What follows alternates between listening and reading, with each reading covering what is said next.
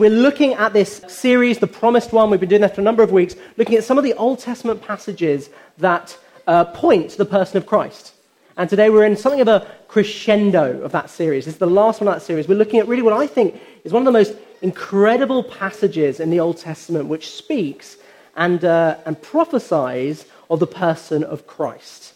We're going to look at that, Isaiah chapter 53. So if you've got a church Bible, uh, it's page 1069 page 1069. Now, this is written 700 years before the person of Christ. And really, as we're going to look at it, we'll see that it has incredible predictive power. What I mean by that is, as you compare what it, how it describes uh, this servant who will come, and you compare that, if you're at all familiar with the ministry of Jesus Christ, his life, his death, and his resurrection, you'll see there's an incredible um, commonality. There are a number of different threads that point so clearly to the person of Christ. I don't come from a Christian family, and I um, opened this up once with my family, and I, I said to them, I, I read this passage to them, and my so I'm from a Jewish background, and um, I read this to my family, and as they heard it, they said, "Yeah, that's, that's talking about Jesus. That's, that's from the New Testament." I said, "Oh no, actually, this is from the Old Testament, and written 700 years before the person of Christ." And they were really surprised. They were, they, they were they, actually, they, then they quite quickly changed their reaction, like, oh no, could be talking about anyone, which to me just basically points to the fact that you'll believe whatever you want to believe eventually. But, but there's a point there that there was, the first reaction was, this is definitely talking about the person of Christ. Actually, in Acts chapter 8, uh, there's a Ethiopian um, eunuch, a kind of a, a governmental figure, and he uh, looks at, he's reading this passage, and he asks Philip, uh, who is this passage talking about? And Philip explains him and shows him that this is talking about the person of Christ. And immediately he wants to be baptized. Immediately he wants to follow Christ. There's a, there's a sense to which he reads this and he's gripped and he turns his life around right there and then as he reads this passage. So I think you'll see incredible predictive power um, in this description of Christ. Why don't we read it? I'm going to start from uh, Isaiah chapter 52, verse 13. I'll read all of chapter 53. Behold, my servant shall act wisely. He shall be high and lifted up, and shall be exalted. As many were astonished at you, his appearance was so marred beyond human semblance, and his form beyond that of the children of mankind. So shall he sprinkle many nations. Kings shall shut their mouths because of him. For that which has not been told them they see, and that which they have not heard they understand. Who has believed what they heard from us? And to whom has the arm of the Lord been revealed? For he grew up before him like a young plant, like a root out of dry ground. He had no form or majesty that we should look at him, and no beauty that we should desire him. He was despised and rejected by men, a man of sorrows and acquainted with grief as one from whom men hide their faces. He was despised, and we esteemed him not. Surely he has borne our griefs and, we, and carried our sorrows. Yet we esteemed him stricken, smitten by God, and afflicted.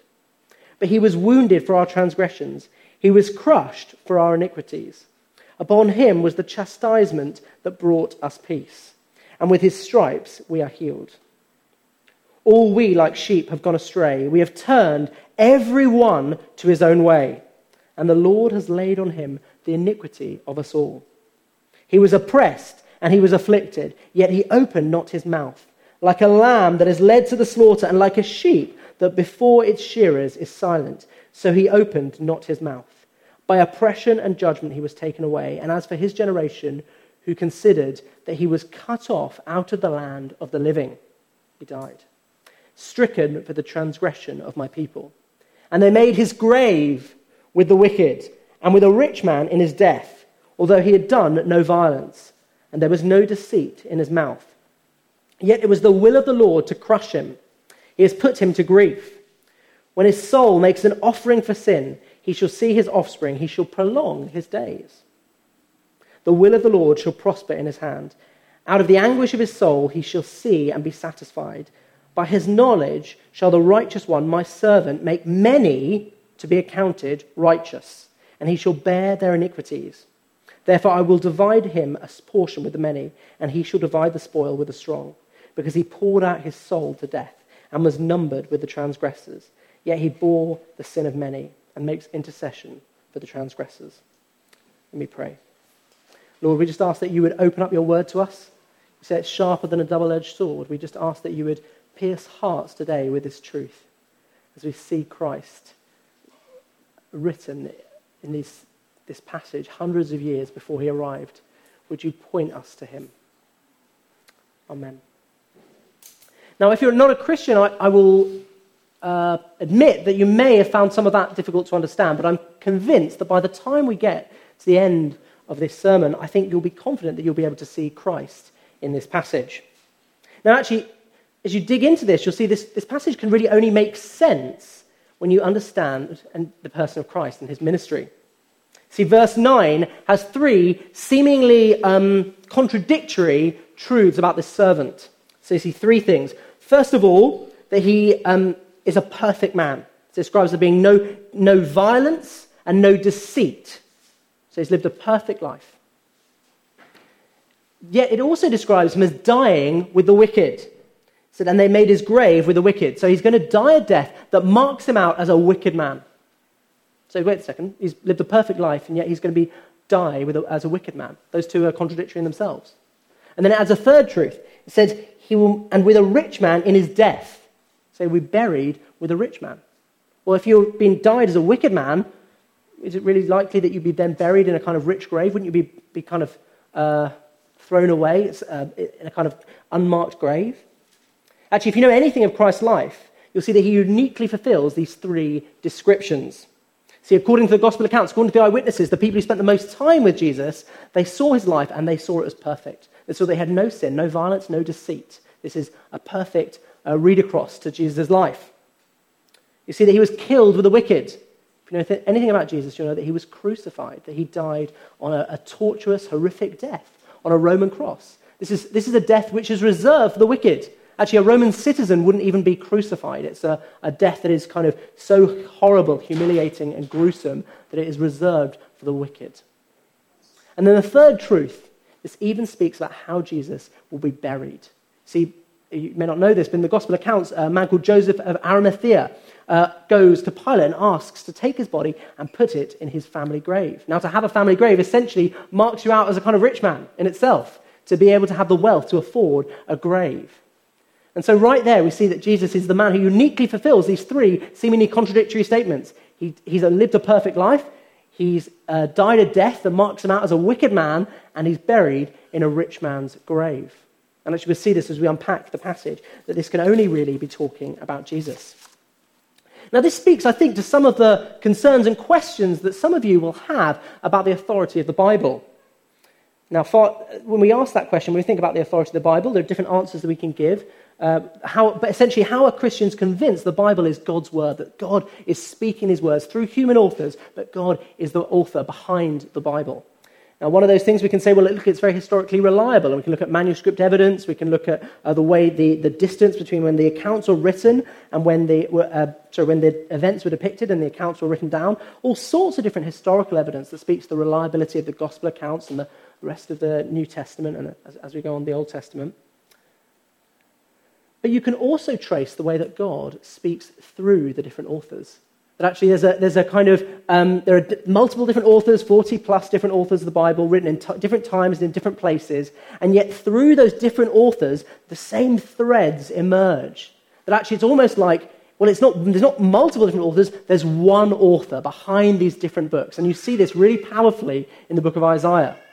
Actually, you see that um, all the way through the Old Testament, there are hundreds of different prophecies uh, written by different authors at different times across a span of number of years, uh, which together, hundreds of years later, Jesus shows that he uniquely fulfills. What this says to you, if you're not a Christian, you have to at least say you can't ignore the claims that Christ is making.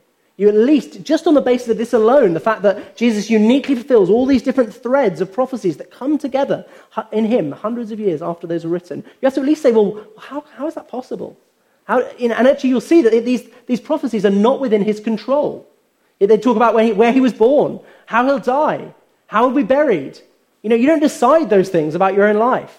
So he uniquely fulfills them, and he couldn't have just taken them and said, Right, I'm just going to go around and do all of these things and make myself out to be the Messiah. He alone is the answer to these prophetic claims.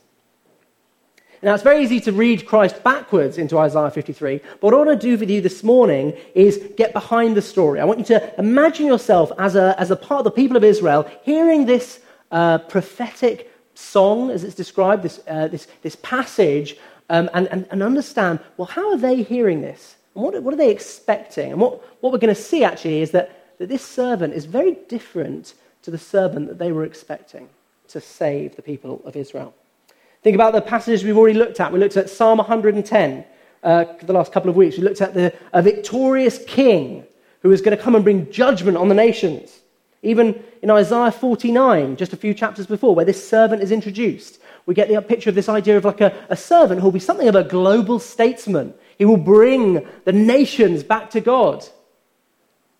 So we're getting an impression, I think it would be fair to say, before you read this passage, if you're part of the people of Israel and you're thinking, who is this uh, Messiah figure? Who is this person coming to save the people of Israel? You're thinking there's going to be a king, going to be someone who's going to lead his people. You're going to be someone who's going to have a, a global profile. Now, those things are all true, and we're going to come on to those. But actually, this description of the servant who comes in weakness and comes to die is utterly different to what they're expecting. But actually, I would also argue this is probably different to what you're expecting. If you're not a Christian, the idea that there is one man who will save the world, one man who is the solution to humanity's greatest problems, the, the broken relationships, the, the, all the different uh, inequalities, the brokenness in our culture. Um, you know, it doesn't take a very uh, difficult, doesn't take very long to look around our culture and see there's all sorts of different things in our world that are broken and not as, it, not as they should be. And when you look at those problems around the world, I think if you're not a Christian, it is not immediately obvious that there will be one man who will answer those problems. Not least a man who lived 2,000 years ago, born in a Middle Eastern backwater, and who uh, worked as a carpenter and then um, had a ministry for three years. Saying, how could he be the hope for humanity? But I want to argue that he too is not what you're expecting, but he's exactly who you need. I want to show you that as we look through this passage, that although he's not the servant, not the savior that you're expecting. He's exactly who you need. So, first of all, then, we have to look at why is the servant here? Why is the servant here? And the answer is rebellion in your heart. Rebellion in your heart. See, right from the beginning, when we introduce this person, the servant in Isaiah, we get this picture that this servant is on a reconciliation mission, bringing the people of Israel and the nations back to God. In Isaiah 49, he describes it like this.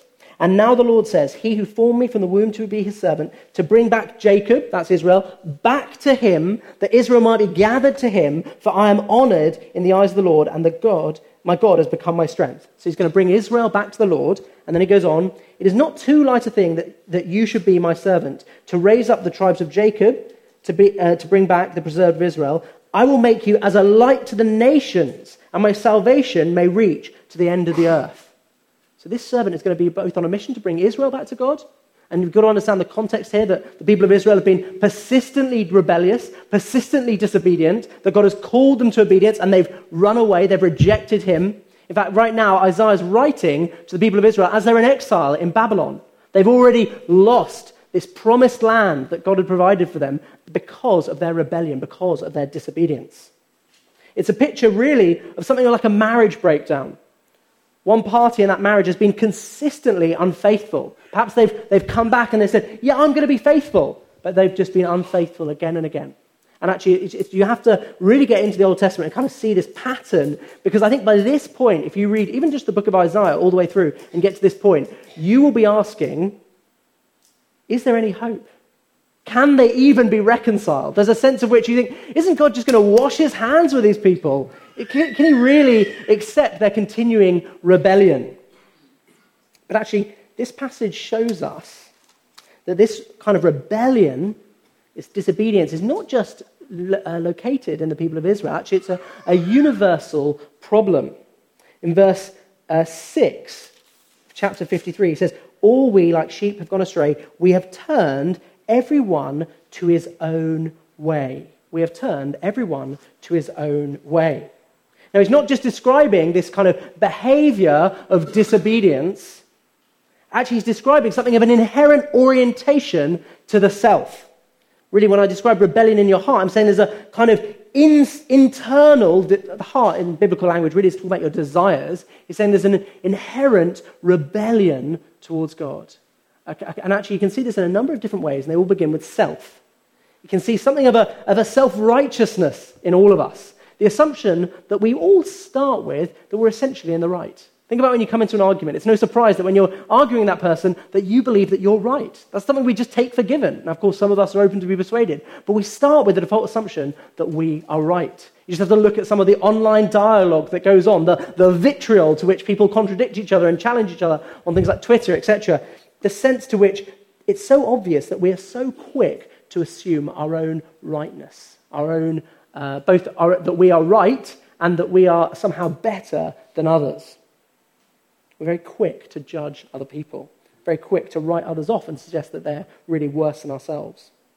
There's also something of a self centeredness here, something of a sense that, that we are the center of the universe, that we uh, ultimately we look out for ourselves, that we really, when we think about life, we're saying, well, how is this going to benefit me? Now, of course, we might kind of use language that doesn't, doesn't reflect that truth because we know that these are kind of socially unacceptable.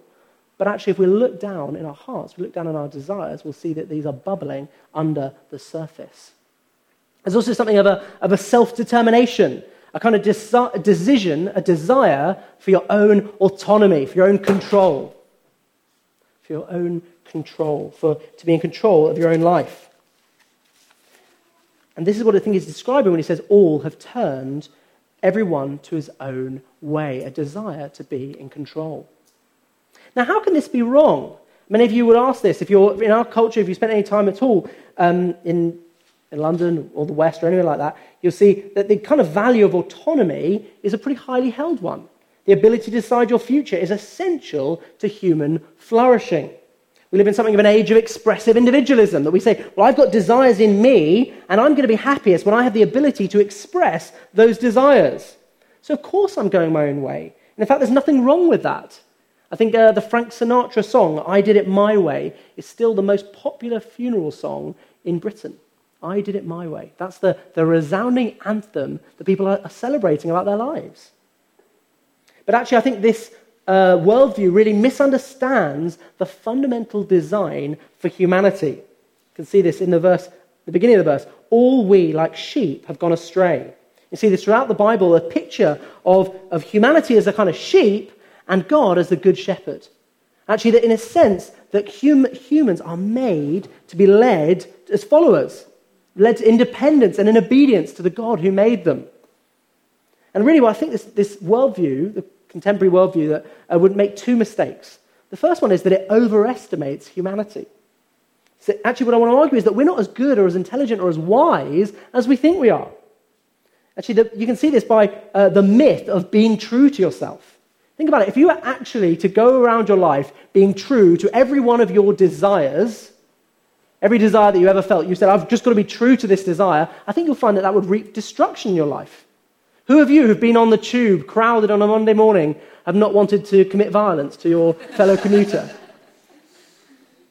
or who of you, if you're in a relationship, have not had a desire for somebody else?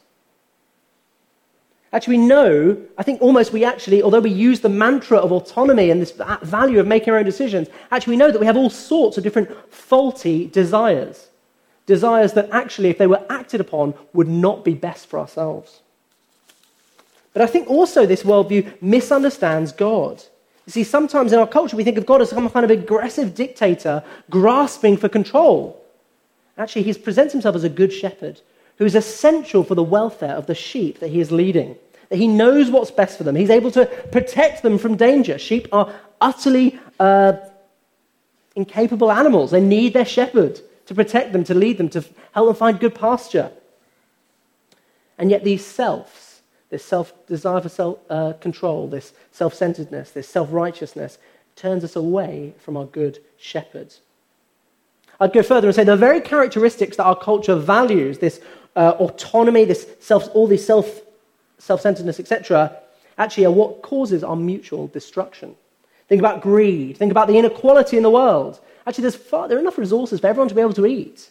And yet we know that that's not the case, that some are starving of hunger. Why? Because of greed. There are broken relationships, families broken down, fathers not caring for their children. Why? Well, because of that, that kind of self, self-interest. Even things like adultery. That's ultimately a selfish sexual desire. Even our political narrative is full of competing interests fighting for the resources. The selfishness that I describe is absolutely at the center of, of humanity. Actually, I would go further and say this rebellion is intractable. It's intrinsic to human nature. No one had to teach you to be this way. You know, we talk about being naturally talented. I'm a natural violinist, or I'm a natural entrepreneur, or I'm a, uh, whatever natural different talents that you have. I want to say, actually, you've got a natural talent in being self interested. You're naturally self righteous. You're naturally self centered. There's a rebellion in our hearts. And this, of course, causes a chasm between us and God. This intractable rebellion towards God, like the people of Israel. We become opposed to Him. We're going our own way. And actually, I think sometimes uh, the average Londoner, you might say, well, I don't consciously oppose God. Maybe I just ignore Him. He's not really part of my life. I would say, actually, that apathy is, is almost as bad as even just being directly opposed to God. Because his claim is that he is the good shepherd. He is the one who should lead your life. So by ignoring him, by separating yourself off from him, you're effectively doing the same thing as someone who says, I'm directly opposed to you. So, of course, as we, as we look at this rebellion that I think we can all recognize, the pregnant question is how do we deal with this rebellion? And of course, enter God's servant with his unexpected reconciliation plan.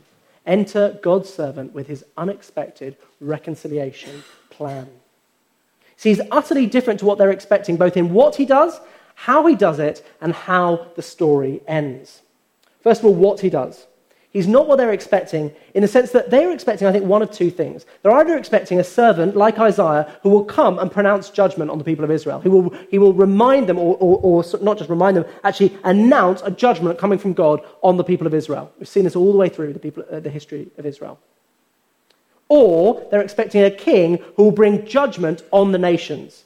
Think about that Psalm 110 that we looked at. Uses very colorful language. He will shatter kings on the day of his wrath filling the nations with corpses. They're either expecting a king who will bring judgment on them or one who will bring judgment on the nations. But actually, the servant doesn't come to bring judgment on either. Actually, he comes to bring judgment on himself. Of course, this is a partially correct picture. Jesus is the king, the God man, who has authority over the whole world, who's reigning right now at the right hand of the Father, and who will come back one day to judge the living and the dead, to unleash wrath on those who remain opposed to him. But to just have that in your picture misses the central reconciliation plan of this servant.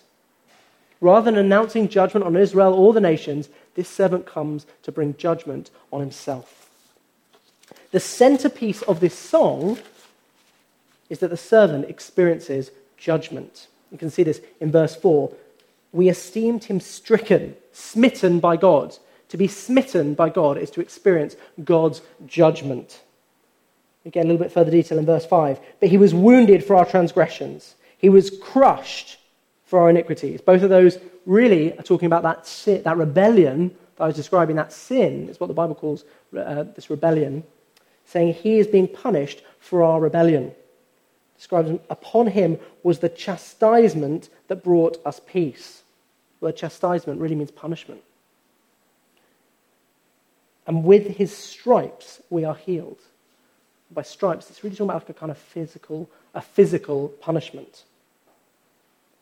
And so he's saying that there's a kind of punishment here on this servant, but through his punishment, others will benefit. So they will receive peace and that they will be healed.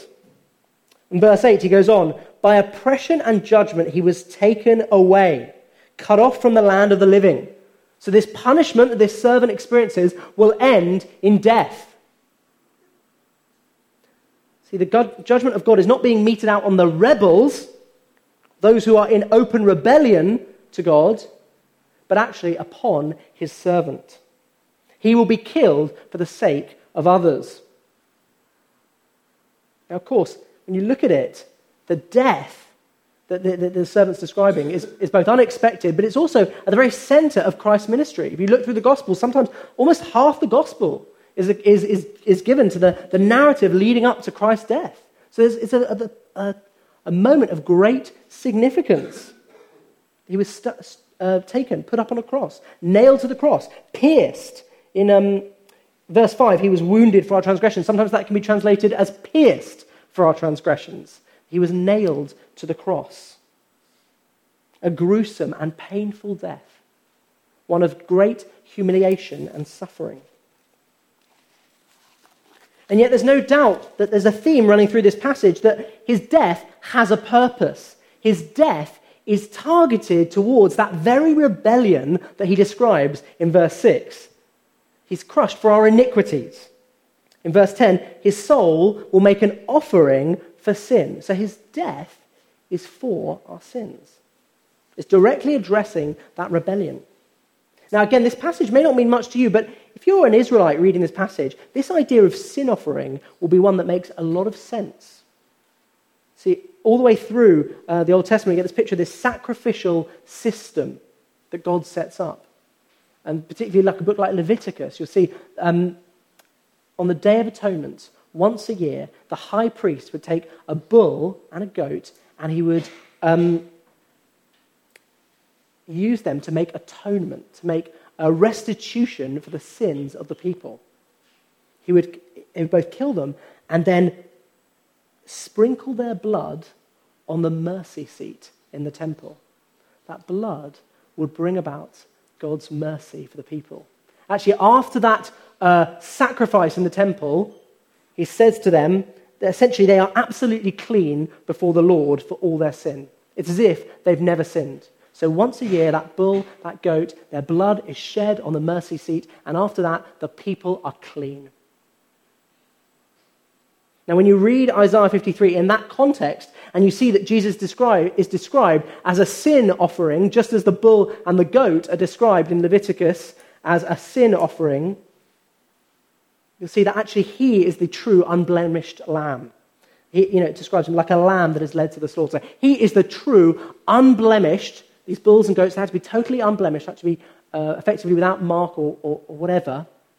That he is that true and lasting sacrifice. That by his death, the people are healed. The people are made clean. There was that rebellion caused a chasm between God and his people, and yet by his death, that chasm is closed. There is peace. They have peace with God. He's dealt with the sin that stands between God and his people. Their rebellion need not continue.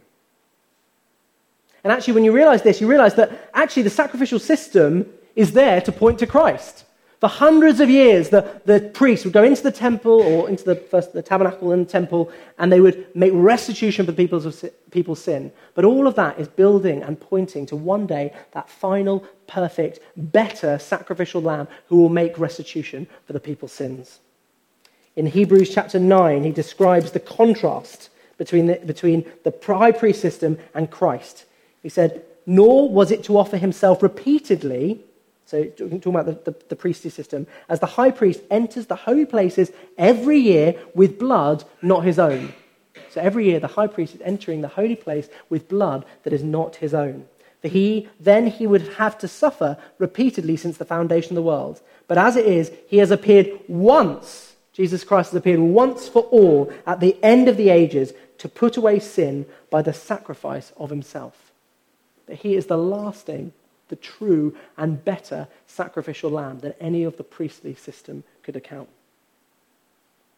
And it's through his death, in verse 11, chapter 53, you can see that many may be accounted righteous. That through this lamb, making a sacrifice of his life, many may be accounted righteous. He's something of a substitute. He takes their sin and he makes those who believe in him righteous and clean before the holy God. Now, what this means, if you're a Christian, there's a sense to which the Christian life, you know, we're, we're very aware of our own sin. You, know, you can only take the Bible for a moment to see this when you're reading the Bible to be challenged by your own sin. But actually, it's really important that Christians walk around with a knowledge and a conviction of complete righteousness, complete cleanness before the Holy God. It's easy to struggle with that sense of uh, sin that kind of so easily entangles sometimes the things that you've done or the things that have been even done to you can linger on you. That sense, a lingering sense of not being clean, of not being clean before the living God. And sometimes that even holds you back from coming in to worship, coming to worship God. And this picture that Christ is giving us of the final, ultimate sacrifice for sin should tell us that that's not the case. That actually we are totally clean before the living God. There's no need to worry about, uh, no need for our sin to hold us back from coming into the presence of God because we know that we've been made clean. You must also see in this picture, you must note the love that is driving this sacrifice. See, note that it is Christ who's pursuing the reconciliation. If you think about the situation, we've got uh, a king and a bunch of rebels. That's us. And in any situation we've got a kind of conflict like this, you'd expect that it is those who are in open rebellion who need to make the move towards reconciliation. They are the ones who need to lay down their swords, who need to repent and come and say, look, we need to, we need to have reconciliation. If you're in conflict with someone, say someone's really angry with you and they're, they're really uh, kind of, whatever the word is, uh, filled with rage towards you, you can try and re- reconcile with them, but it's up only when they deal with that anger towards you, that they, that they address that problem, that you can have a relationship. It depends on that party who's angry on you. And, and yet, it's exactly the opposite in this situation. It is Christ who does the reconcile, right, reconciling. It's He who makes the first move. It is He who runs out, so to speak, making this sacrifice. What this really points to is the character of God. That he desires to be reconciled with his people. He's not holding back. He's resolutely, persistently seeking reconciliation with his people. And actually, this is exactly what we see in the Old Testament all the time. The people are rebellion, rebellious, and God comes out to meet them, comes to desires reconciliation with them. That this sacrifice is driven out of God's love for us. See, in Romans uh, chapter 5, describes it like this For while we were still weak, at the right time, Christ died for the ungodly.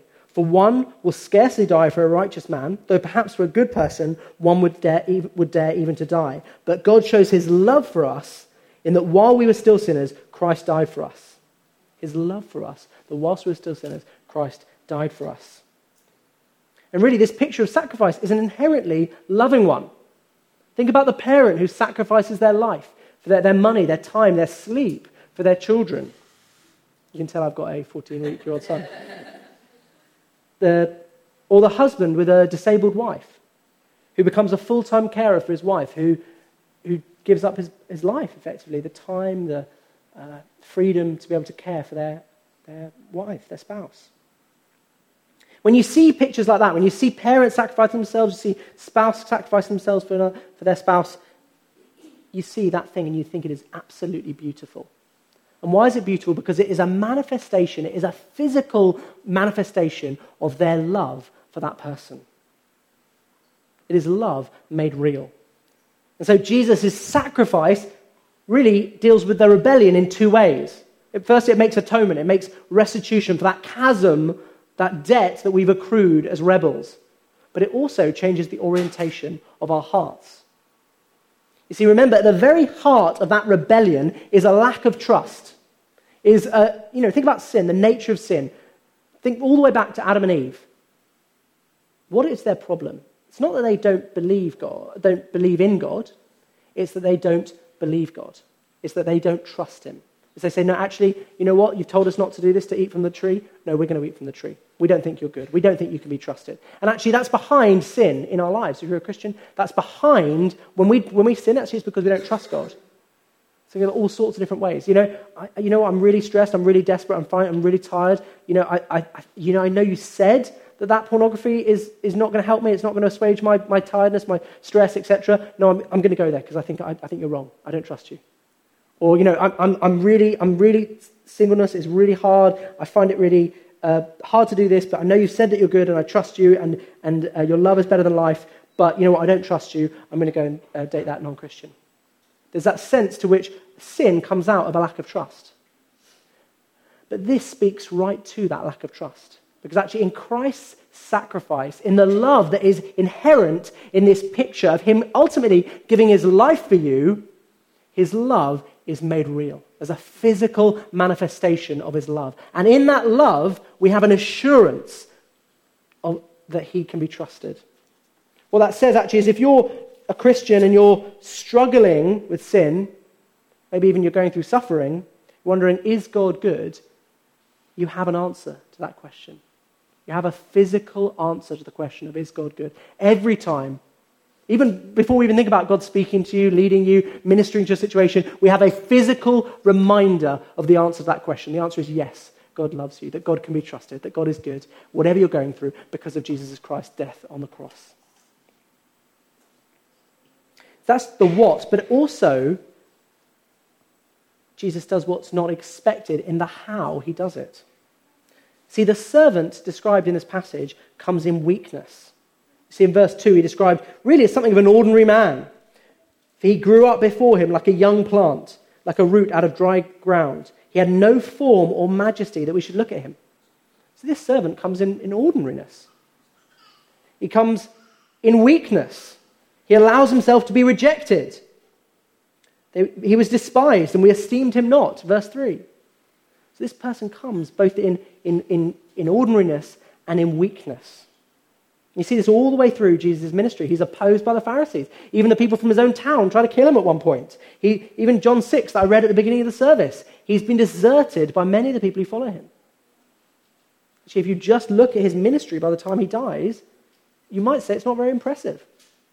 Only 12 guys have followed him, and one of them's deserted him and, and betrayed him.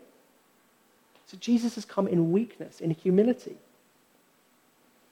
It's far from the conquering king that you would have been expecting from Psalm 110.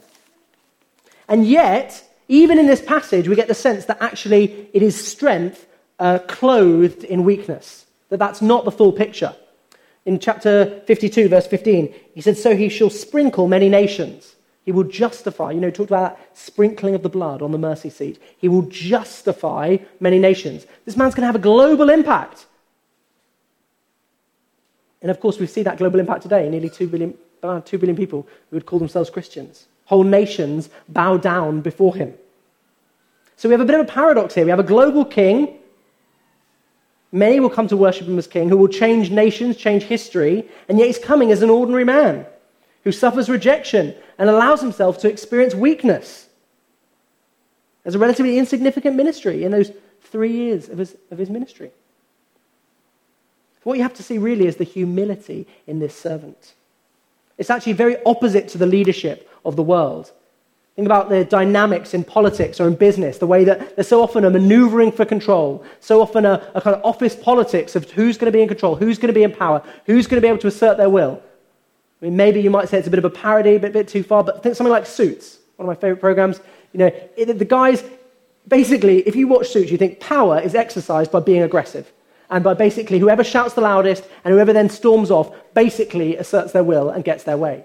And there's something, some truth, even if you think, okay, it's a bit extreme, there's some truth in that, that usually in this world, power is taken at all levels, in all businesses, politics, etc. And yet Christ does the exact opposite of this. He is the true king, the one who has all authority and should be worshipped, and yet he takes this voluntary weakness. He takes this ordinariness. He doesn't uh, assert this power, instead, he comes in humility. And there's a delicious irony here. You think the rebels have rejected God out of their own pride, their own assumption I know best. I can be the one who's in control of my life. I don't need you. And yet, God is showing the exact opposite to these rebels in coming in humility. It's almost like I'm saying God practices what he preaches. He's consistent both in his commands and his character. In calling people to follow him, that requires humility. It requires you to say, I'm not the best person to be in control of my life. I trust you, God. There's a humility there. And yet he is demonstrating the very humility that he's calling his people to. Verse 7 like a lamb led to the slaughter, and like a sheep that is before its shearers is silent. Can you hear the humility, the obedience in that passage? He's modeling the very response that he's calling his people to. He's also different in how his ministry ends. Think about the people of Israel. Think about all the servants, those great servants Moses, uh, Abraham, Isaiah, all these different servants in the, in the history of the people of Israel. All of their ministries end. Moses dies, he's replaced by Joshua. David dies, Solomon reigns. Uh, Abraham dies, uh, Noah dies. Every leader of the people of Israel dies. No servant lasts forever. Except in this passage, there are hints that this servant will be different, that this servant's ministry will never end. Verse, in chapter 52, verse 13, it says, shall be high. Actually, other translations put that, shall be raised up. Now, that raised up in that verse really is pointing to the resurrection. Saying actually, he will be one day, that death will not hold him, that he will be raised up, that he will be resurrected. Verse 10 doesn't even make sense without the resurrection said, When his soul makes an offering for sin, when he dies, he shall see his offspring, he shall prolong his days. When he dies, he will continue on, he will prolong his days, he will continue living. That, is, that doesn't even make sense. How can he die and also prolong his days? Of course, the answer is that in his death, he also then, three days later, is resurrected. And in that resurrection, he prolongs his days for all eternity, seated at the right hand of the Father, reigning today. Verse 12, he will divide the spoil with the strong. How does a dead man divide spoil after he dies? The answer is there's a reward for his obedience that, that Christ, of course, is reigning at the right hand of the Father after his death. So the servant who comes in weakness, who comes in ordinariness, is even stronger than death. And in fact, we can see that in verse 1 when he described as the arm of the Lord. He's saying actually he's not just a man, He's God in the flesh. And so we have something of a paradox here. He's a servant who comes in weakness and humility, and yet he's actually God in the flesh. He's one who will change nations. He's a servant who, who doesn't come to bring judgment on others, instead, comes to bring judgment on himself. Who's a servant whose, whose very mission is, finds its crescendo, finds its completion in his death, and yet death is not the end. That death is only the beginning of his eternal reign or the continuation of his reign. So it's something of a paradox.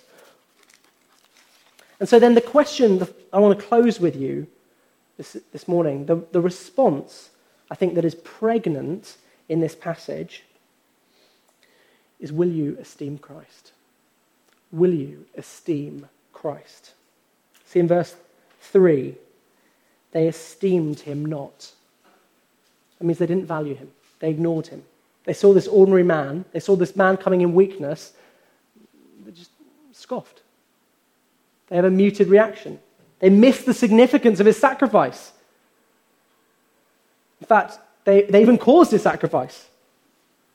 In one sense, they, you know, they, they bring about the events that lead to his death. They remained in rebellion.